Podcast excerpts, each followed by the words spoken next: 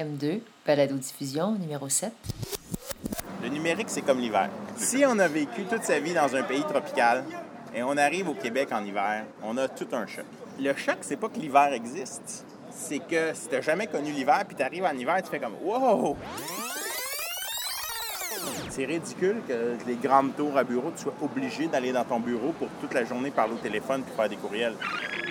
En informatique, il y, y a un adage qui dit il n'y a aucun grand système qui fonctionne qui n'a pas commencé avec une série de petits systèmes qui fonctionnaient ensemble. Ça n'existe pas concevoir un grand système complexe d'un coup. C'est trop difficile. La dématérialisation, c'est aussi, remet aussi en question la possession. Bonjour, bienvenue à la septième balado-diffusion de la série M2 sur les mutations numériques. M2, je vous le rappelle, c'est pour les deux Martins que nous sommes. Il y a Martin Lessard et moi-même, Martin Girard. Aujourd'hui, on vous présente une rencontre qu'on a fait au cours de l'été. On a profité des vacances pour euh, rencontrer quelqu'un qui était de passage ici à Montréal.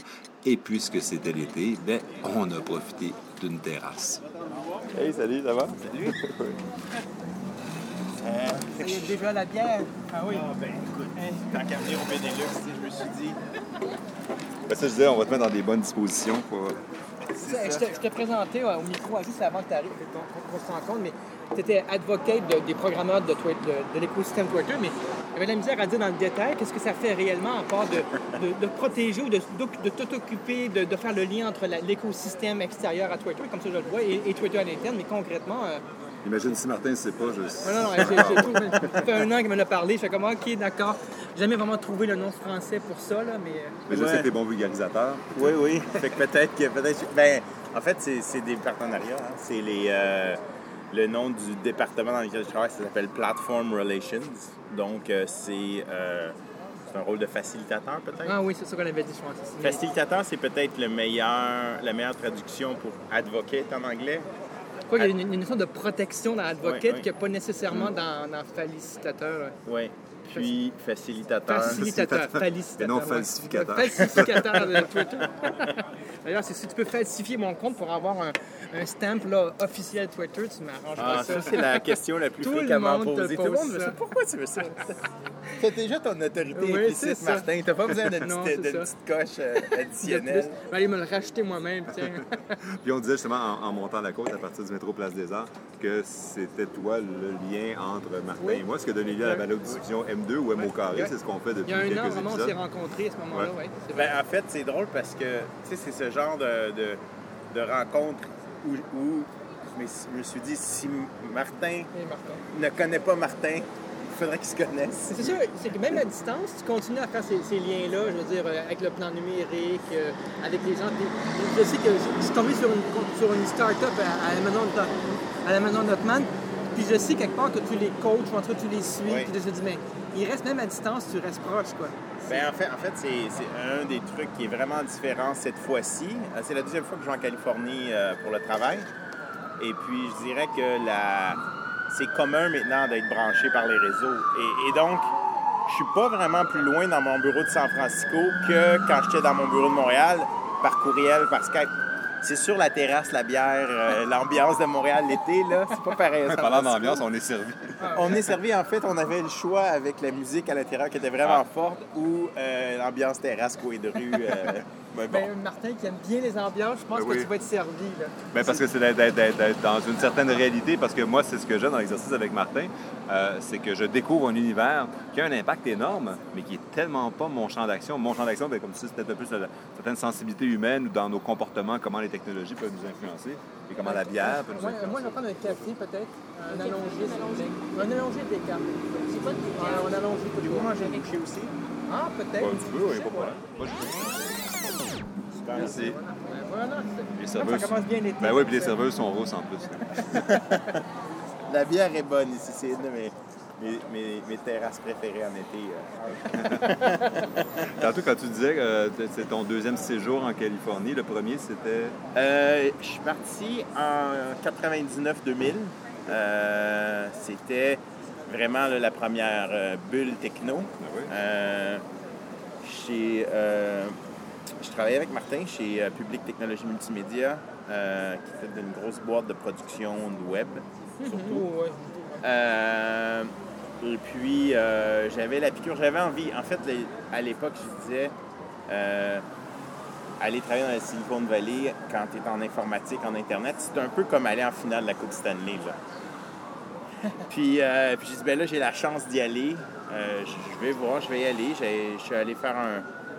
Allé en vacances, euh, vacances entrevues pendant une semaine. J'ai passé six entrevues, j'ai eu cinq offres d'emploi. J'en ai choisi une qui était un bureau de consultation où on aidait euh, les différentes compagnies, les startups Internet, la première génération, ben, en fait, la, génération de cette époque-là, euh, à démarrer. Donc, on était un peu comme des VP techno alloués, un peu mercenaires. C'était des consultants avec qui je travaillais. Et puis, ça a été une, année euh, assez intéressante. Puis, j'ai vraiment eu la piqûre de, des startups, du démarrage d'entreprise, de manière concrète là, dans, ce contexte-là. Parce qu'avant, où on était chez PTM, il y, y avait un projet, il avait fait un mannequin virtuel qui était un projet de start-up. Et de... Mais c'était pas le mien, c'était celui dans. Je participais à ce projet-là, j'ai collaboré à ça, mais c'était pas mon projet, c'était le projet de Louis Gay, de Jean-François Saint-Arnaud, euh, Michael Gold, Patrick McConnell, ces gens-là étaient comme sur ce projet-là. Mais de loin, on a vu c'était quoi démarrer un nouveau projet, un produit euh, technologique. Donc, quand j'ai eu la chance d'aller en Californie, j'ai fait le tour, puis j'ai travaillé avec euh, différentes compagnies, des petites, des grandes, des moyennes. Là, j'ai vraiment eu la piqûre. Je me suis dit, je suis revenu, ouais. ici, puis là, j'ai j'ai fondé... En fait, je me suis joint à Messagia, Paul Verdi, Éric Laporte, C'est vrai, oui. Ah, euh, comme vice-président techno et comme euh, associé. Donc, ça- chez Messagia en 2000-2001, là, c'était la première fois où j'étais vraiment associé. J'avais des parts de la compagnie, on travaillait ensemble, c'était notre compagnie. Euh, on faisait de la messagerie à l'époque, euh, du courriel. Comme par exemple, on envoyait la, la liste euh, des spéciaux de Future Shop euh, à chaque semaine par courriel à des centaines de milliers d'abonnés, ce genre de choses. Fait que euh, c'était mon, premier tour. ouais. Puis retour à Montréal, puis là, tu viens de. Retour à Montréal, euh, un cycle de 10 ans à peu près à Montréal. Euh, et puis euh, là, je retourne. je ça fait un an maintenant que je suis à San Francisco. Donc, euh, quand mon, mon entreprise précédente, Nidium, ça marchait pas comme je voulais. C'était un cycle de 5 ans avec mon associé Sébastien Provencher. On a fait euh, Praise, qui était une première compagnie. Ensuite, on l'a suivi Nidium. On explorait euh, qu'est-ce que les, réseaux sociaux, mais quels sont leurs impacts à l'échelle locale. Puis Nidium, j'étais content de Nidium. Le produit, euh, c'était un logiciel qui écoutait sur les médias sociaux les gens qui posaient des questions, qui avaient des besoins. Donc, si tu envoyais un message Twitter à Martin en disant On va-tu prendre une bière ce midi euh, ben, euh, les gens du Benelux, s'ils utilisaient notre plateforme, pouvaient voir que quelqu'un dans le quartier cherchait une place pour aller prendre une bière. Ils pouvaient répondre. Passez nous voir au Benelux. OK. Euh, ça, ça fonctionne assez rapidement. La bière, La bière arrive, arrive. au moment où tu dis ça. euh, timing. tout est dans le timing. C'est ça, tout est dans le timing. Euh, mais d'un point de vue de la, de structure, euh, on avait plus d'investissement privé. Euh, j'étais pas, j'étais pas content comment ça marchait. Puis on pas, euh, n'était pas en chicane, mais on n'était pas d'accord sur la direction à prendre pour la compagnie. Puis après le cycle de 5 ans de ces deux compagnies-là, j'étais un peu, un peu fatigué. Je dirais pas que j'étais burn-out, là, mais j'étais, c'est difficile d'être à son compte. donc, j'ai dit, OK, j'arrête correct, la compagnie peut continuer. Euh, euh, on verra ce que ça va donner. Je vais rester actionnaire, mais moi, j'ai besoin de, prendre une pause puis de peut-être euh, peut-être d'aller travailler pour quelqu'un d'autre pour un bout de temps.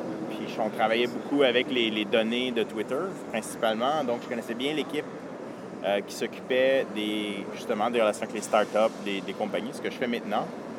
Euh, je les avais aidés à organiser des événements à la maison Notman, tout ça. Fait que quand j'ai envoyé un courriel à une couple d'amis, dont euh, ces, gens-là chez Twitter, en disant Je vais être à San Francisco dans quelques semaines, on ira prendre une bière ou un café. Nidium, ça continue. Euh, continue de travailler avec eux, mais moi, je, je veux dire, je, me cherche des nouvelles opportunités. Puis la, la réponse, cinq minutes après, c'était Ah, est-ce que ça t'intéresserait de venir travailler avec nous? Ça, c'est- puis, ce qui moi, je trouve mar- marrant, c'est que quand il est parti euh, il y a 10 ans, au fond, tu as vu l'éclatement de la bulle du, mettons, du web 1.0, appelons-le comme ça, là, si on peut encore appeler, prendre, ce mot-là, mais puis tu es revenu avec toutes les germes de ce qu'allait devenir le web 2.0, il te retourne quelque part, quand le Web 2.0 est très mature, pas mal mature au fond, parce que Twitter, qu'est-ce que c'est? Ça fait quoi? Ça fait sept ans, là, cette Ouais, semaine? ouais. Euh, donc, euh, c'est vraiment très mature. Et là, ils- donc, je me, me demandais, c'était- ma deuxième question, mais je la pose tout de suite, c'est que tu as vu quelque part l'ancien monde du web. Là, tu vois maintenant le nouveau monde assez mature. On rentre dans, à mon avis, un, un plateau. Quelle est la grande différence que tu vois là-bas maintenant à San Francisco, dans ce web 2.0 mature? Et, et peut-être même aussi la différence avec Montréal aussi, là, puisque tu vois les deux bords à Ben, la fois. En fait, ce qui est intéressant, c'est que euh, un des problèmes de pourquoi on a eu une bulle techno, c'est-à-dire que si on prend un peu de recul, les constats et les prédictions des gens qui ont investi dans la, première vague euh, de compagnies Internet étaient justes, sauf sur le timing. Hein? La bière est arrivée dix ans plus tard. Euh, donc, euh, à cette époque-là, un site Internet qui fonctionnait bien avait un marché de plusieurs centaines de milliers, quelques millions de personnes. Maintenant, on parle de centaines de millions de personnes qui sont sur Internet, que ce soit par ordinateur ou avec des appareils mobiles. Donc, la, la portée de, de ce qu'est Internet maintenant euh, est décuplée. est- c'est commun maintenant. C'est assez tu, tu courant. l'associes à la portée, toi. Oui, Ah, ben parce que... Les, euh, idées étaient, étaient- étaient- les idées- étaient là, mais la portée ne permettait Ouais, pas ben, de En fait, puis ça, c'est l'autre truc de, de San Francisco et de la Silicon Valley. Euh, on parle de bulle techno, mais c'est aussi euh, une bulle dans le sens où ils sont dans leur bulle. Ils sont. C'est un. Tout le monde ne vit pas comme les gens euh, qui font des startups à San Francisco. Donc, il y a, certain, un certain manque de vision quand même qui est arrivé où leur vision du monde était fausse. C'est-à-dire que le monde n'était pas rendu où eux, ils étaient rendus en 97 ou en 99 ou en 2000 quand la bulle a éclaté. Donc, il y avait une tendance, ça s'en allait par là, mais euh, je me souviens, à l'époque, j'avais un téléphone très haut qui était un des premiers téléphones intelligents. Mais il n'y avait personne qui avait ça. C'était une curiosité quand je sortais mon très haut avec l'écran tactile puis le clavier. Les gens voulaient voir c'était quoi ce truc-là, comment ça marche. Euh, euh, tout le monde avait quelque chose, de, quelque chose de similaire à San Francisco, mais à Montréal, pas tant que ça. Fait il y avait ce décalage-là. Mais ce qui, était, ce qui est intéressant dans la progression, c'est que là, maintenant, euh, tu peux faire ce genre de projet-là d'un peu partout et penser que c'est grand public. Je vous donne un exemple. À la maison Notman, il y a un programme d'incubation, d'accélération, je devrais dire. Incubation, c'est plus à la mode, qui s'appelle euh, Founder Fuel. Donc, c'est pour aider à accélérer des compagnies en démarrage. Il y en a 10 euh, dans le programme. Jeudi dernier, c'était c'était le Festival du Startup à Montréal, puis il y avait une soirée au Rialto. Les 10 compagnies faisaient leur présentation, leur pitch. J'ai amené mes garçons qui ont 16 ans, 17 ans euh, à l'événement. Ils sont assez vieux pour aller à ce genre de truc-là. Et puis, ben, des tro- trois ou quatre des présentations, euh, mon fils assis à côté de moi, Benjamin, dit Ah, je le- ah oui, lui, je, l'installe, ça m'intéresse. C'est rendu là, c'est rendu que tu peux présenter un projet euh, qui est une application de musique, puis un jeune de 16 ans va l'installer sur son téléphone parce qu'ils en ont tous un, différents degrés d'intelligence, de téléphone intelligent, là, selon les budgets, mais c'est ça. C'est ça qu'il n'y avait pas il y a 10 ans. Maintenant, si tu lances une application comme euh, euh, une autre que j'aime beaucoup qui était présentée, c'est la, ça s'appelle euh, Transit App, l'application de déplacement qui, était, qui est faite à Montréal mais qui marche dans toutes les villes du monde. Ça fonctionne super bien. Les gens, les gars, ils l'ont lancé. Ils- au début, elle était payante. Après, ils ont décidé de la mettre gratuite pour que plus de gens puissent l'utiliser. Il y a un succès, un grand succès. Elle fonctionne super bien. Leur application est super beau design. Et, en quelques semaines, ils se sont retrouvés dans le top des vendeurs, euh, des downloads, des téléchargements sur euh, la, la Apple Store au Canada. Il y a deux, trois gars là, qui travaillent ensemble euh, sur un projet, un designer, puis ça, ça se peut maintenant. Donc la distribution, le potentiel, le marché, que ce soit des utilisateurs ou des dollars ou un peu des deux, dépendant des modèles, existe aujourd'hui. Le, le- le lieu a donc plus d'importance. Il y a 10 ans, la planète techno était vraiment centrée sur, sur San Francisco.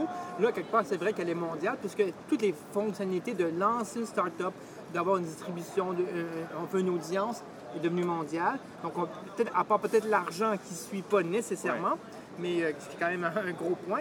Mais donc, au fond, effectivement, il y a entre maintenant, il y a 10 ans, c'est que tu peux partir la même chose à Montréal puis réussir. Oui, puis en fait, ce qui est intéressant aussi, c'est qu'il y a eu, on, dit à San Francisco, mais pour de vrai, le déplacement s'est fait aussi de la Silicon Valley, qui est, le sud de la, baie de San Francisco, à la ville. Et puis le mouvement vers euh, les centres urbains n'est euh, pas étranger à ce que, c'était avant de partir une compagnie. Hein. Quand la, Silicon Valley s'est bâtie sur euh, le, matériel, hein, les, chips d'ordinateur, les, puces, euh, c'était des usines, c'était des ingénieurs et c'était du, c'était un truc très physique pour rendre possible le numérique. Là, on est les couches de réseau, de, de, de, de ce qui rend possible l'Internet, l'informatique même, les ordinateurs, a été construit en place, continue de s'améliorer, mais c'est pas nécessairement là qu'il y a le plus de nouvelles affaires qui se fait. C'est par-dessus. Maintenant qu'on a. C'est ça, maintenant qu'on a des routeurs, maintenant qu'on a de l'Internet, maintenant qu'on a des téléphones, maintenant qu'on a des laptops, qu'est-ce qu'on fait avec? Et donc, ça s'est déplacé vers les applications beaucoup, euh, vers les services en ligne. Euh, et ça, ça prend plus 10 millions pour partir d'une compagnie comme ça. Ça prend, euh, ça prend, mettons, quelques années avec une équipe de 5 à 7 personnes. C'est un budget de, mettons, 1 million sur une couple d'années, quelques centaines de milliers de dollars. C'est plus une affaire de 100 millions pour créer quelque chose. Fait que ça aussi, ça rend possible de le faire à Montréal où il y a moins d'argent mettons qu'à New York, ou qu'à Tel Aviv, ou qu'à d'autres endroits. Euh, mais on a le réseau pour la distribution, mais on a aussi le même niveau de connaissance. C'est-à-dire que euh, on peut lire les mêmes blogs, puis suivre les mêmes comptes Twitter, puis lire les mêmes histoires sur Facebook, que tout le monde se joigne à des groupes. Donc, c'est un mouvement qui est global aussi. Donc, c'est une... Ce qui est intéressant, c'est qu'on a assisté à une globalisation euh, au 20e siècle des compagnies. Les, organismes, ceux qui avaient les moyens d'être globaux, c'était les corporations. Euh, L'Internet amène ça aux individus et aux petites compagnies. On a la capacité d'être global, d'être partout, de faire du commerce, de bâtir des places d'affaires pour que des designers à Montréal vendent leurs bijoux à une petite boutique de New York, pour que les chefs soient capables d'être en contact avec les fermiers pour avoir des légumes plus frais ou ceux qui sont disponibles. Donc, cette, je vais dire aplatissement, mais c'est pas le bon terme. cette accessibilité, cette possibilité, oui, exactement, cette facilité-là à entrer en contact avec les gens parce que tout le monde est sur le réseau. C'est pour ça que j'aime, on parle beaucoup de numérique, mais moi j'aime mieux dire l'ère de la société en réseau. Euh, on dit, ou, l'ère de l'information, qui, est une expression un peu plus euh, connue. Euh, Toffler, je pense qu'il parlait de, la troisième vague après l'industrialisation, c'est la société de l'information. Bien, on est vraiment rendu là. On, ça, vers où on s'en va, c'est maintenant d'appliquer les conséquences de ça dans, tout ce qui se passe sur la planète. Donc, si le Web 2, c'était encore une affaire de Web. Tu sais, quand les gens me disent, c'est-tu le Web 3? Non, c'est l'Internet partout dans le monde tout le temps. Ça, ça change quelque chose. tu, participes, toi-même à distance, tu participes au fameux plan numérique du Québec. Euh, dans, un de tes biais, tu disais effectivement que tu aimais bien le mot numérique, mais société en réseau te parlait plus. Qu'est-ce que ça donne ben, pour le Québec? Euh, peut-être pour toutes les sociétés en général aussi, mais mettons pour le Québec, puisque tu t'impliques là-dedans, qu'est-ce que ça peut apporter vraiment euh, au-delà d'une start-up, pour, le, pour monsieur tout le monde, pour le gouvernement surtout, comment on, décrit les défis et les opportunités surtout du numérique au Québec? Bien, je, pense qu'on peut résumer ça quand euh, l'accès, c'est un bon terme, j'aime beaucoup le, terme de, de l'accès. On, on, peut l'appliquer sur plusieurs domaines de la société. Qu'est-ce que ça donne à l'éducation? Comment on peut améliorer l'éducation en ayant accès en réseau à des connaissances, mais aussi à des experts, à des professeurs, à d'autres personnes qui étudient la même chose que nous?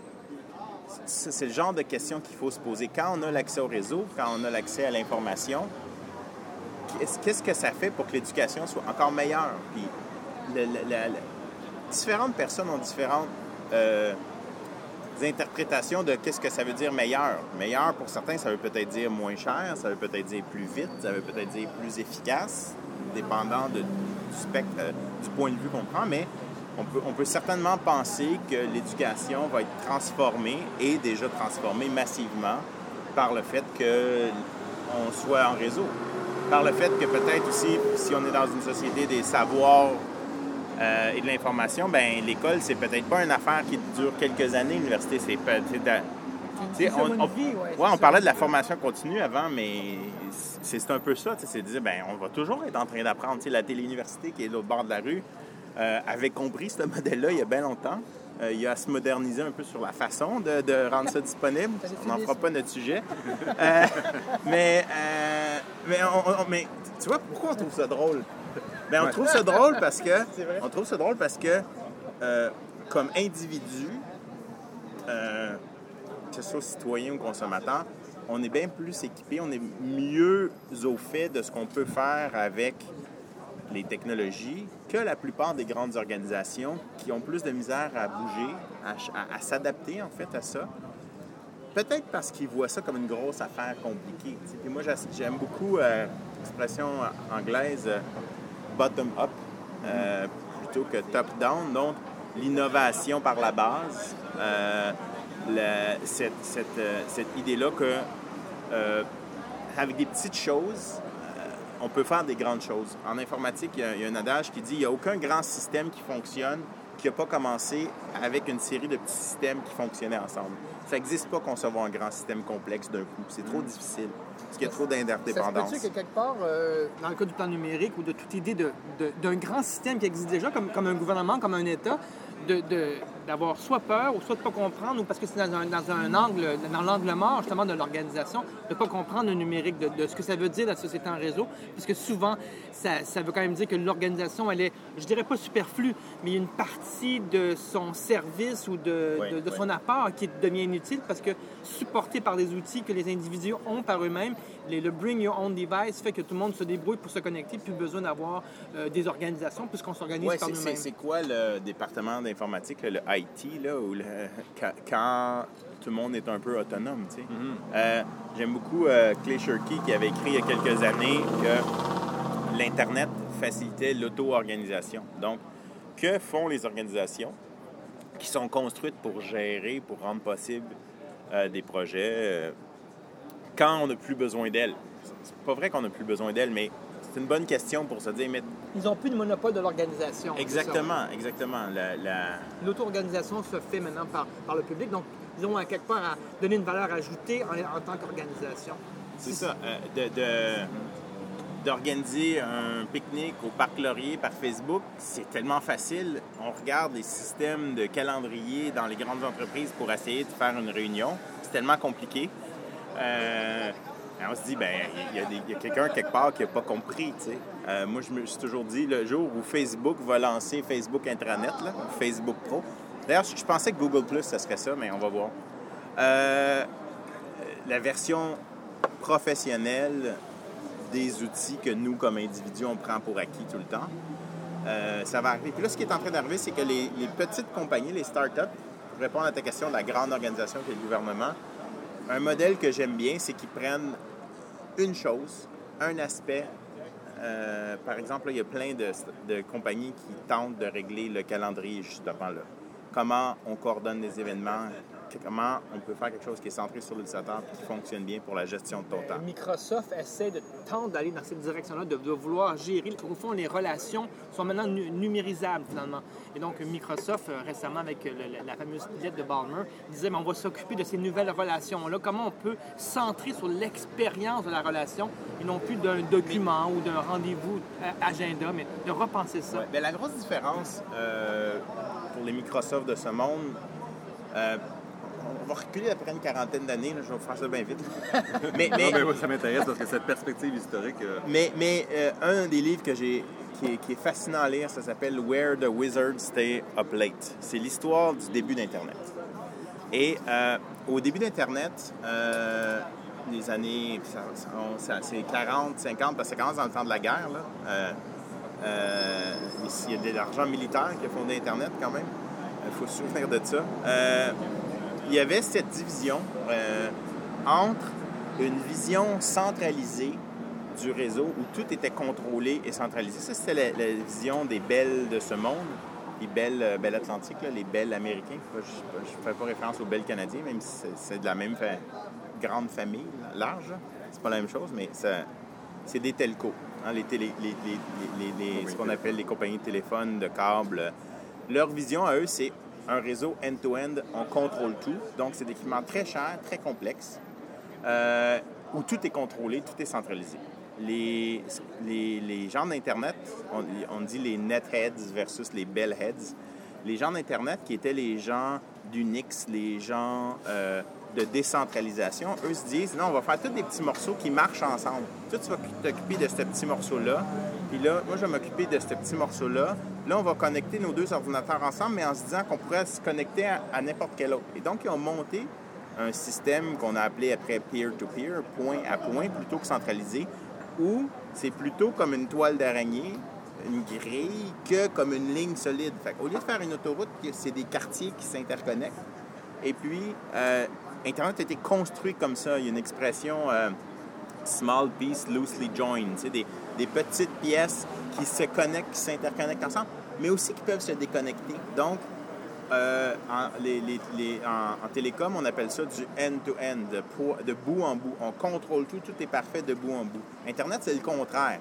Tout peut casser tout le temps, puis peut avoir des... Ça peut toujours pas marcher, mais le réseau est fait que hop, si lui disparaît, on passe au travers. Le routing Internet, l'origine c'est ça. Internet, c'est de, de- militaire Internet, c'est de dire qu'il faut, faut que ça tienne, même si on se fait casser notre ligne principale ou peu importe, là. Donc, complètement décentralisé.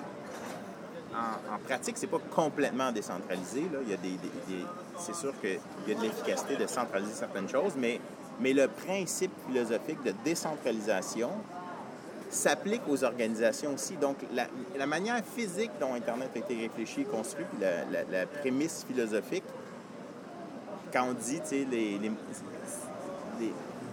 la même manière, cette culture-là du réseau, peut-être, cette culture numérique, est beaucoup inspirée de cette décentralisation-là. Et c'est là qu'il y a une adéquation très, beaucoup plus difficile à faire entre une organisation qui est euh, hiérarchique. Euh, John Osborne parle de hierarchy, c'est-à-dire Ben, Justement, c'était notre précédente ou avant-dernière balado était avec euh, John, justement, On, on, a, on abordait a de ce la suite dans les idées, hein? C'est comme Ça quand on parlait d'éducation tout à l'heure avec, euh, Alexandre Alexandre. Gagné, comment la, la- la connaissance n'est plus statique mais bien mobile. Euh, Ben, c'est ça. Donc, ouais. donc, donc, euh, là, on- s'est posé la question sur l'éducation, mais comment. que- euh, c'est superbe pour les, PME. Euh, c'est des petits organismes qui sont indépendants, qui sont mis ensemble. Il y a besoin euh, d'une certaine centralisation des services, de la manière de fonctionner. hein. L'État établit les règles du commerce, les taxes, euh, les impôts, euh, comment, comment on légifère le commerce. C'est encore, plus, encore important, mais il faut se poser la question. Est-ce que les lois qu'on a maintenant sont les bonnes lois dans une économie numérique décentralisée? y compris d'être décentralisé géographiquement. C'est- C'est plus du tout un endroit fixe. Je pense aux lois linguistiques du Québec. Euh, je ne sais pas dans votre milieu comment ça s'applique, mais parce que si tu es en réseau avec des gens de partout dans le monde, ça se peut que l'anglais soit la langue d'échange, mais ça ne veut pas renier le français non plus. Oui, puis d'un- côté, moi, je parle, à, je parle à beaucoup de producteurs ici qui font des, des contenus, de la télé, de la musique, tout ça. Puis si tu fais des, des livres en français, ben c'est la francophonie, ton marché sur Internet. La langue peut être aussi... sais, ça peut être porteur, la langue. Ça peut... euh, tu devrais penser à ton documentaire comme un documentaire francophone, international, euh, plutôt que juste pour le Québec, par exemple. appétit. Merci. C'est que sur Internet, effectivement, on, on doit concevoir les, euh, les langues comme des continents. Donc, il n'y a plus quelque part, euh, genre, euh, une île, le Québec, une île, la France. On est sur le même continent, puis que quand ça se propage, dans tout le continent. Donc, il existe des continents linguistiques euh, sur Internet, le plus gros étant l'anglais. Peut-être on peut même dire aussi le chinois, quoi, qui est un petit peu détaché. Mais oui, en fait, le chinois est aussi un continent. Une fois que tu rentres sur le continent, tu as accès à tout. Et donc, euh, vouloir... euh, donc de vouloir, de vouloir essayer de- quelque part, de- retrouver les frontières artificielles parce que euh, du pays, ça tient plus du tout. Vraiment pas. Le meilleur moyen de, comprendre ça, c'est de, se dire quelque part que les États ont besoin d'avoir une frontière pour créer un marché, euh, quelque part une économie.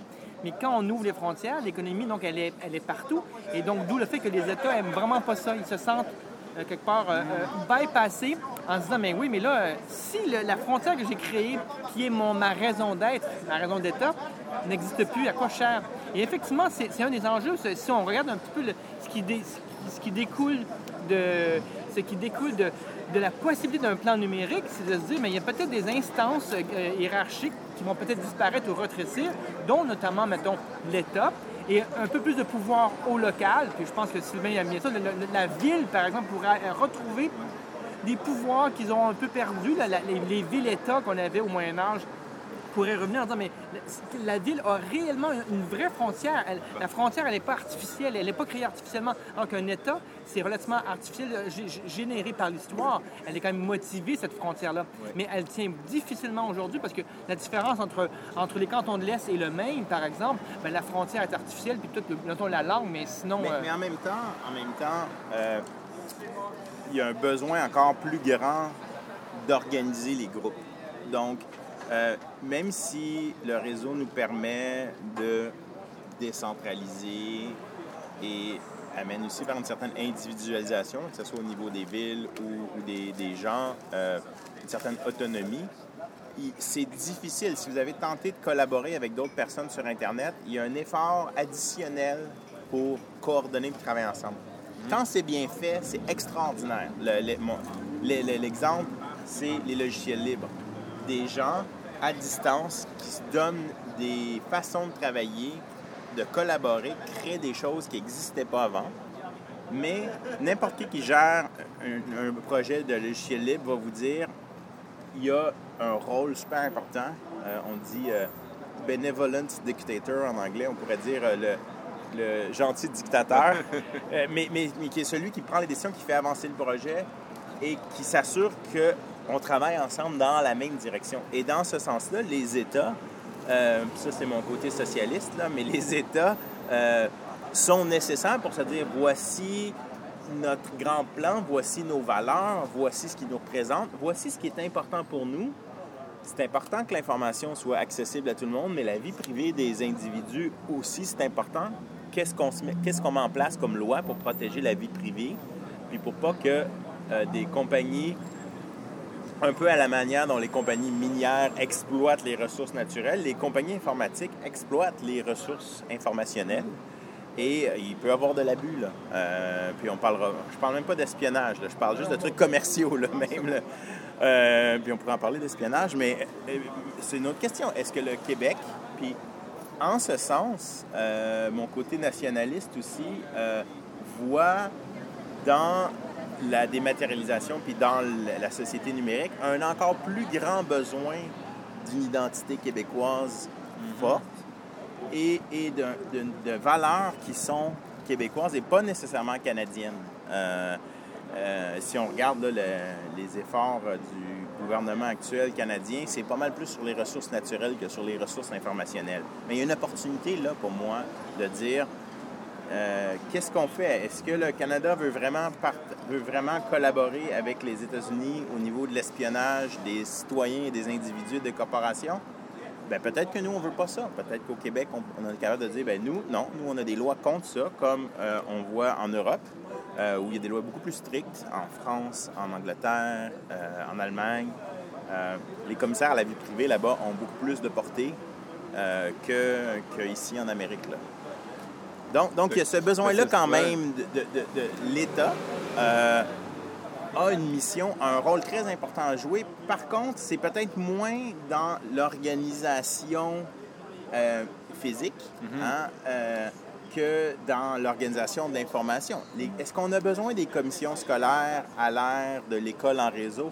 Oui, on a besoin de quelqu'un qui s'assure que les réseaux sont là, que ça fonctionne, que les gens y ont accès, qu'il y, a une- il y a une distribution du matériel, euh, euh, des informations. Fait a besoin de quelqu'un qui fait ce travail-là. Puis une commission scolaire, ça me semble une bonne unité géographique.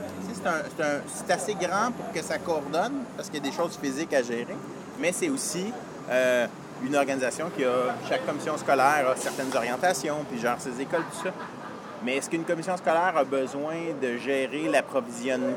la- Comment, tu sais, peut-être que l'approvisionnement pourrait être géré de manière provincial plus que local. tu sais. Fait qu'il y a plein de questions à se poser qu'on se pose pas encore parce que une analogie que j'utilisais, que j'aime bien, c'est, c'est, c'est comme l'hiver. Le numérique, c'est comme l'hiver. J'aime bien le côté vulgarisé. Comme ça, tu es un bon vulgarisateur. Là. Continue. Si on a vécu toute sa vie dans un pays tropical et on arrive au Québec en hiver, on a tout un choc.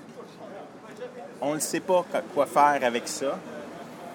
Si on a vécu toute sa vie au Québec puis on a connu les hivers depuis qu'on est petit, même on aime ça l'hiver. On sait qu'il faut se mettre, faut s'habiller, il faut mettre ses bottes, faut mettre son manteau, faut mettre sa tuque. Quand tu vas au lac en janvier, tu amènes tes patins puis pas ton maillot. Euh, quand euh, fait que le choc, c'est pas que l'hiver existe. C'est que si t'as jamais connu l'hiver, puis t'arrives en hiver, tu fais comme Wow! C'est, difficile, là. Comment je fais? Je sais pas. Mais le numérique, c'est un peu la même chose. Les gens qui sont pas sur le réseau, puis là, qui se font dire Là, tout- tout va- toute l'information va être en réseau, puis tout le monde va être connecté sur le monde. Wow, ouais, non, c'est malade, c'est fou, là. C'est, c'est l'anarchie. euh. C'est quoi cette affaire-là? Mais ceux qui sont sur ces réseaux-là, depuis 10, 15, 20 ans, 30 ans pour certains, ils s'en passeraient pas. Moi, moi, ça me manque l'hiver à San Francisco, je dois vous dire. Euh, je me passerais pas de l'hiver, euh, comme je me passerais pas du numérique.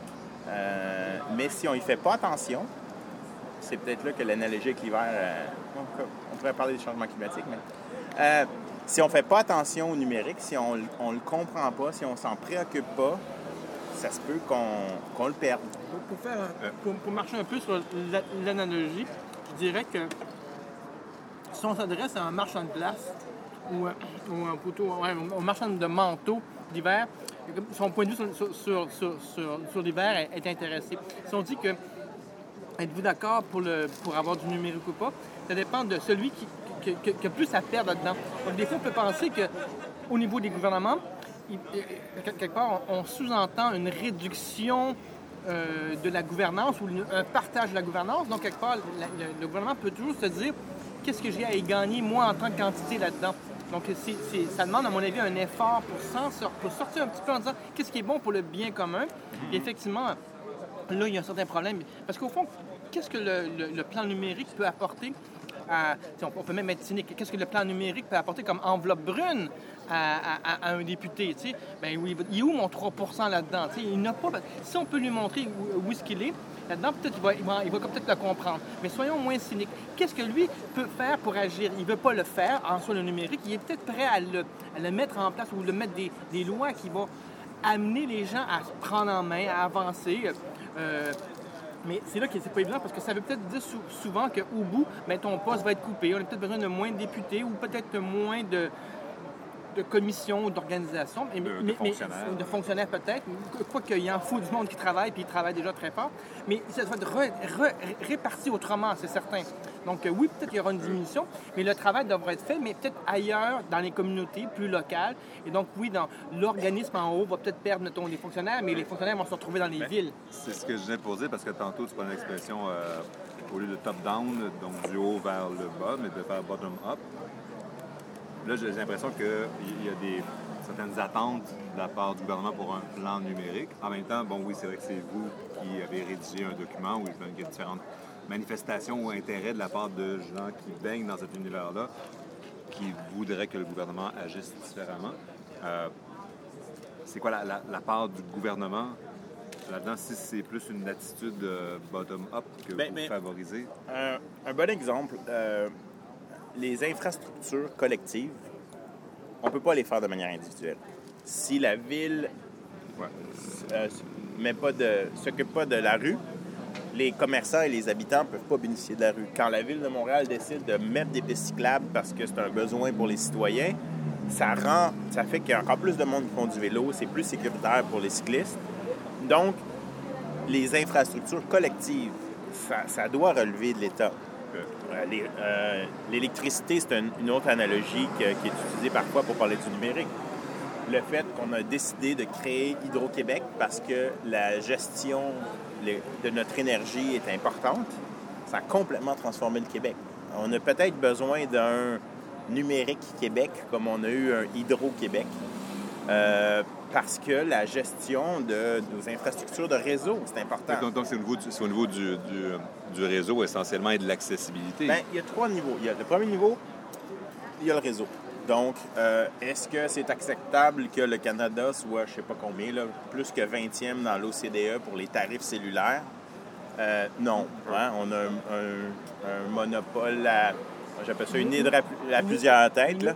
Oligarchie, finalement, parce que c'est ensemble, ils peuvent décider des choses. C'est ça. Fait que les, réseaux, c'est important. Ça ne devrait pas appartenir juste aux compagnies privées. Moi, je pense que le public devrait s'occuper des réseaux.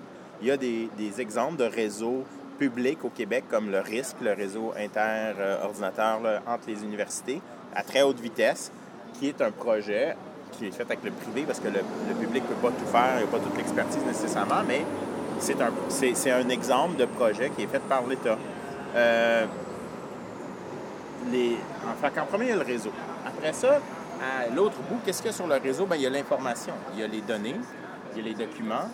Euh, moi, je dis souvent, euh, l'argent public devrait générer des données publiques, des documents publics. Tous les documents produits par le gouvernement du Québec devraient être sous une licence qui permette à tout Québécois de les utiliser, de les lire. Et entre les deux, entre l'information et le réseau, tu as les logiciels. tu as besoin de logiciels pour accéder à l'information, pour la traiter, pour la partager, pour l'échanger. Donc, réseau, logiciel, information, documents, données, information, c'est vraiment comme les trois strates. Et à chacune de ces strates-là, on a besoin de coordination, on a besoin de lois, on a besoin de gens qui vont faciliter euh, l'accès à ces choses-là, qui vont euh, aider la distribution, qui vont euh, donc rendre possible que les projets bottom-up s'insèrent dans une vision, dans un plan, dans une infrastructure qui, elle, est plutôt nationale. Qu'il faudrait que le gouvernement, comment tu expliquais tout à l'heure l'expression d'avoir des, des, des dictateurs euh, gentils, là, ou de... Bien, Ben, aux, États-Unis, ouais, les États-Unis sont, sont pas parfaits, euh, loin de là, mais par exemple, il y a, il y a des postes de. Comme on a des vice-présidents en technologie, des- ce qu'on appelle des Chief Technology Officers, la Maison-Blanche a trois Chief Technology Officers, là, trois personnes qui s'occupent spécifiquement de comment l'informatique transforme toute la société en éducation, euh, au niveau de la démocratie, au niveau de l'accès. En France, il y a le Conseil national du numérique qui suggère, qui propose, qui, en- qui, euh, qui, moi, à- à- qui font une réflexion et le propose ensuite au, au gouvernement.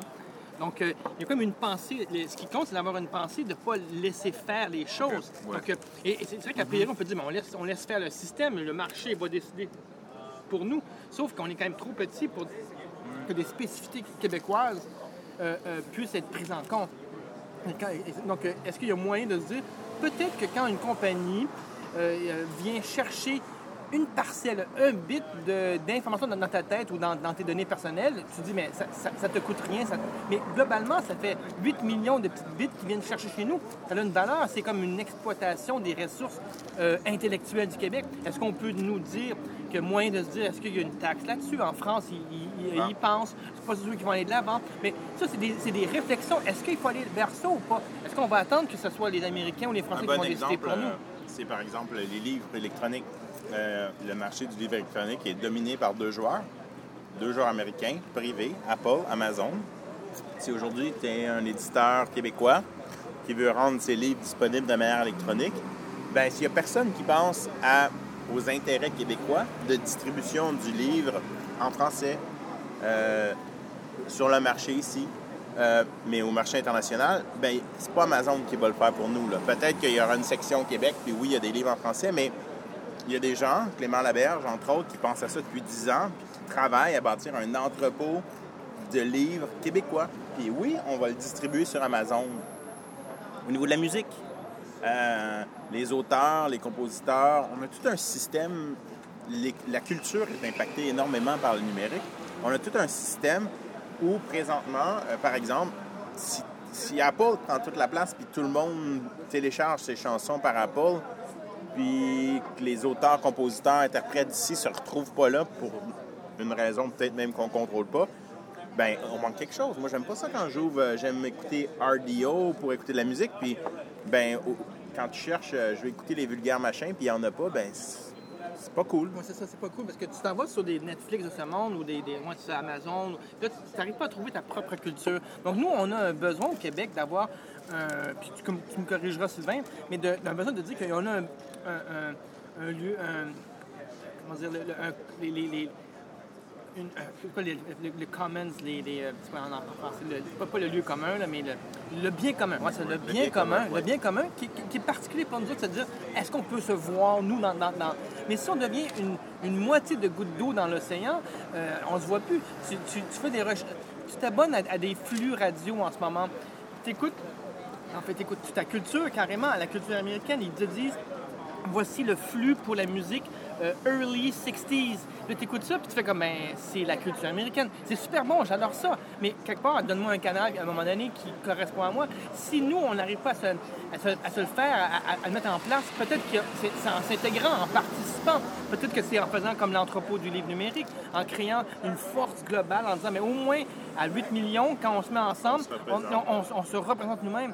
Et ça, des fois, euh, il manque l'impulsion qui vient d'en haut. Et là, c'est là, que tout d'un coup, le top-down devient intéressant parce qu'il y a, il y a toujours son rôle dire, OK, je mets en place les infrastructures comme les routes ou l'électricité en disant, OK, garde, si on attend qu'on se, y arrive tout le monde ensemble, euh, euh, ça va prendre trop d'années. On impose certaines affaires, puis peut-être qu'au niveau du numérique, il existe des, il y a des décisions à prendre qui, pour notre culture, pour nos affaires aussi, ces fameuses routes en- virtuelles, finalement, pas juste nécessairement le- le- les canaux, est-ce qu'on peut les mettre en place? Qu'est-ce que ça voudrait dire si tout le monde pouvait avoir demain accès à la ultra haute vitesse? Je verrais bien, moi, un petit jeune à Rimouski se mettre à, faire des, du live en vidéo, même si c'est super niaiseux, c'est pas grave, parce qu'il y en aura encore 100 000 autres qui vont le faire. Là-dedans, il y en aura bien un qui est super intéressant, qui va peut-être devenir un leader mondial, mais parce qu'il y a eu la possibilité de le faire. Si tu offres la possibilité, il va s'en suivre quelque chose. Et s'il y a bien un peuple créatif, c'est bien ici au Québec. Donc, le, le- le- le- c'est des nouveaux mots pour moi, parce que je vais les dire. Donc, le bottom-up n'exclut pas le top-down en termes de certains paramètres Non, c'est certaines ça. structures, mais il faut euh, alimenter. En fait, c'est ça, le, le principe peer-to-peer ou pair à pair, là, donc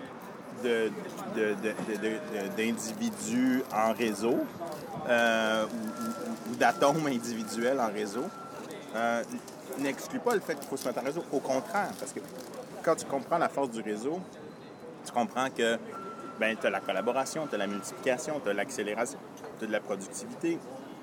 Il n'y a pas de raison aujourd'hui. euh, il il on a besoin d'avoir des rencontres face à face. Des fois, euh, c'est plus, des fois c'est virtuel, des fois c'est en personne. Mais 80% du travail d'un programmeur, il a pas- pourquoi il y aurait be- il a besoin d'être dans le trafic sur le pont Jacques-Cartier pour aller travailler à Montréal? Ils pourraient très bien travailler de chez eux. Ils pourraient très bien avoir un centre où les gens qui travaillent à distance, à Longueuil, vont s'installer. Euh, un peu comme les principes de coworking ou comme les bibliothèques publiques ou des lieux où tu peux aller t'installer pour travailler. Euh, parce que les gens, de- beaucoup de gens aujourd'hui travaillent comme ça. C'est de la création d'informations, c'est de la manipulation, c'est du traitement, c'est de la diffusion. Euh, c'est pas de l'usine. Tu n'as pas besoin d'aller à l'usine pour travailler. C'est ridicule que les grandes tours à bureau, tu sois obligé d'aller dans ton bureau pour toute la journée parler au téléphone puis faire des courriels. Des fois, il faut se voir en personne, tu sais, puis c'est important, mais 9 à C'est 5, pas 5, tu sais, 9 à 5, 5 jours par semaine? Non. Probablement pas. Ne serait-ce le temps de transport qu'on peut économiser Ah oui, il y a des avantages euh, en productivité, en plus productivité, plan personnel, familial. qu'on se- écologique. ouais. Euh, Oui. Donc, si on pense comme ça, et puis je pense qu'il y a une... C'est la, la prochaine vague, qu'est-ce qu'il y a après le Web 2.0? C'est un peu ça, on commence à le voir, et puis là, ça frappe, euh, ça frappe euh, des, contraintes légales, mais euh, Airbnb. Euh, je, te prête mon appartement parce que moi, je vais ailleurs. Mais c'est sûr que si des propriétaires d'hôtels ou même de bed and breakfast, on a vu le cas à Montréal, apprécient pas. Mais les, comme individu, devrais avoir le droit de disposer de mon appartement comme je veux, si c'est de gré à gré avec une autre Oui, personne. parce que dans ce cas-ci, c'est- je pense pas que c'est le principe qui sont contre, c'est plutôt que dans le cas des, des, des bed and breakfast, ils ont des y a pas de- contraintes, il y a pas de des- des- il y a des, comme des Ouais. règles que, les, que l'individu ne peut pas suivre. Évidemment, quand je suis un individu qui le fait une fois par année, euh, la contrainte est peut-être inutile, mais quand tu as des gens à répétition, on se dit, OK, quand, quand est-ce que la règle s'applique? Ouais. Puis c'est là qu'à mon avis, qu'il faut C'est réfléchir. le défi du Il n'y a, pas de- 21e il y a- il y a- siècle. il y a pas le contrôle dans ce Ouais. cas-là. Moi, Ouais. je, je- je- je- je le vis, puis euh, je n'ai pas le droit de louer en bas d'un mois. Puis justement, cette semaine, dans un reportage, plusieurs hôtels qui se transforment, qui ferment leurs portes comme hôtels, qui deviennent des centres pour personnes âgées. Donc le tourisme est modifié beaucoup par ce genre de réseautage. Euh, et peut-être effectivement, là, le, le- le- le gouvernement et, et les, les structures gouvernementales sont. Ben, on, on va se poser la question. Puis là, Ouais. euh, là, ce qui est en train d'arriver, c'est que secteur par secteur, c'est en train d'arriver. Euh, Uber, pour, qui est l'application pour les voitures. Tu ouvres ton téléphone, tu cliques, ta carte de crédit est déjà dedans. Tu vois où ils sont, ils arrivent, tu embarques, tu jases avec le chauffeur, tu débarques, c'est porté sur ton compte, tu as déjà le reçu sur ton téléphone. C'est réinventer le transport. Les compagnies qui font ça à San Francisco, il y en a 5-6. là. Il y a Lyft, euh, il y a Sidecar, je ne sais pas si ça existe encore, mais chacun des domaines de l'économie. Et donc, le numérique aussi nous fait passer d'une économie. La dématérialisation, c'est aussi, remet aussi en question euh, la possession. Communauto. Je suis venu en Bixi. J'ai pas mon vélo, il est à San Francisco. J'aurais pu emprunter le vélo de mon ami Alex, mais là, je je m'en vais, ailleurs après, de louer un vélo, hein, un vélo, un service de vélo qu'on peut louer, service de voiture comme Communauto. Dans le type de vie que je vis, c'est beaucoup plus adapté que d'avoir une voiture. J'ai pas de voiture euh, pour l'instant. Je vis en ville, à San Francisco. Euh, je dis pas que j'en aurai pas une autre. Je vais probablement en avoir une autre, une hybride, une électrique à un moment donné, mais, mais dans le type de vie que j'ai, euh, j'ai pas besoin de voiture. Il y a plein de trucs qu'on a pris pour acquis dans la société. On est quand même dans la culture de la voiture en Amérique du Nord. Euh, ben, cette culture-là est en train de changer. C'est pas pour rien que Google fait des voitures qui se conduisent tout seules. C'est pour que vous ayez les yeux plus longtemps sur votre écran. J'aime ça comme euh, belle petite conclusion, encore une fois, le, le- le côté bon vulgarisateur de, de Sylvain. Toi, je sais que tu dois y aller euh, Ouais, bientôt. On va se déplacer. On va aller à la maison. Notman, Puis euh, on va aller voir ça. Merci, Martin. Merci.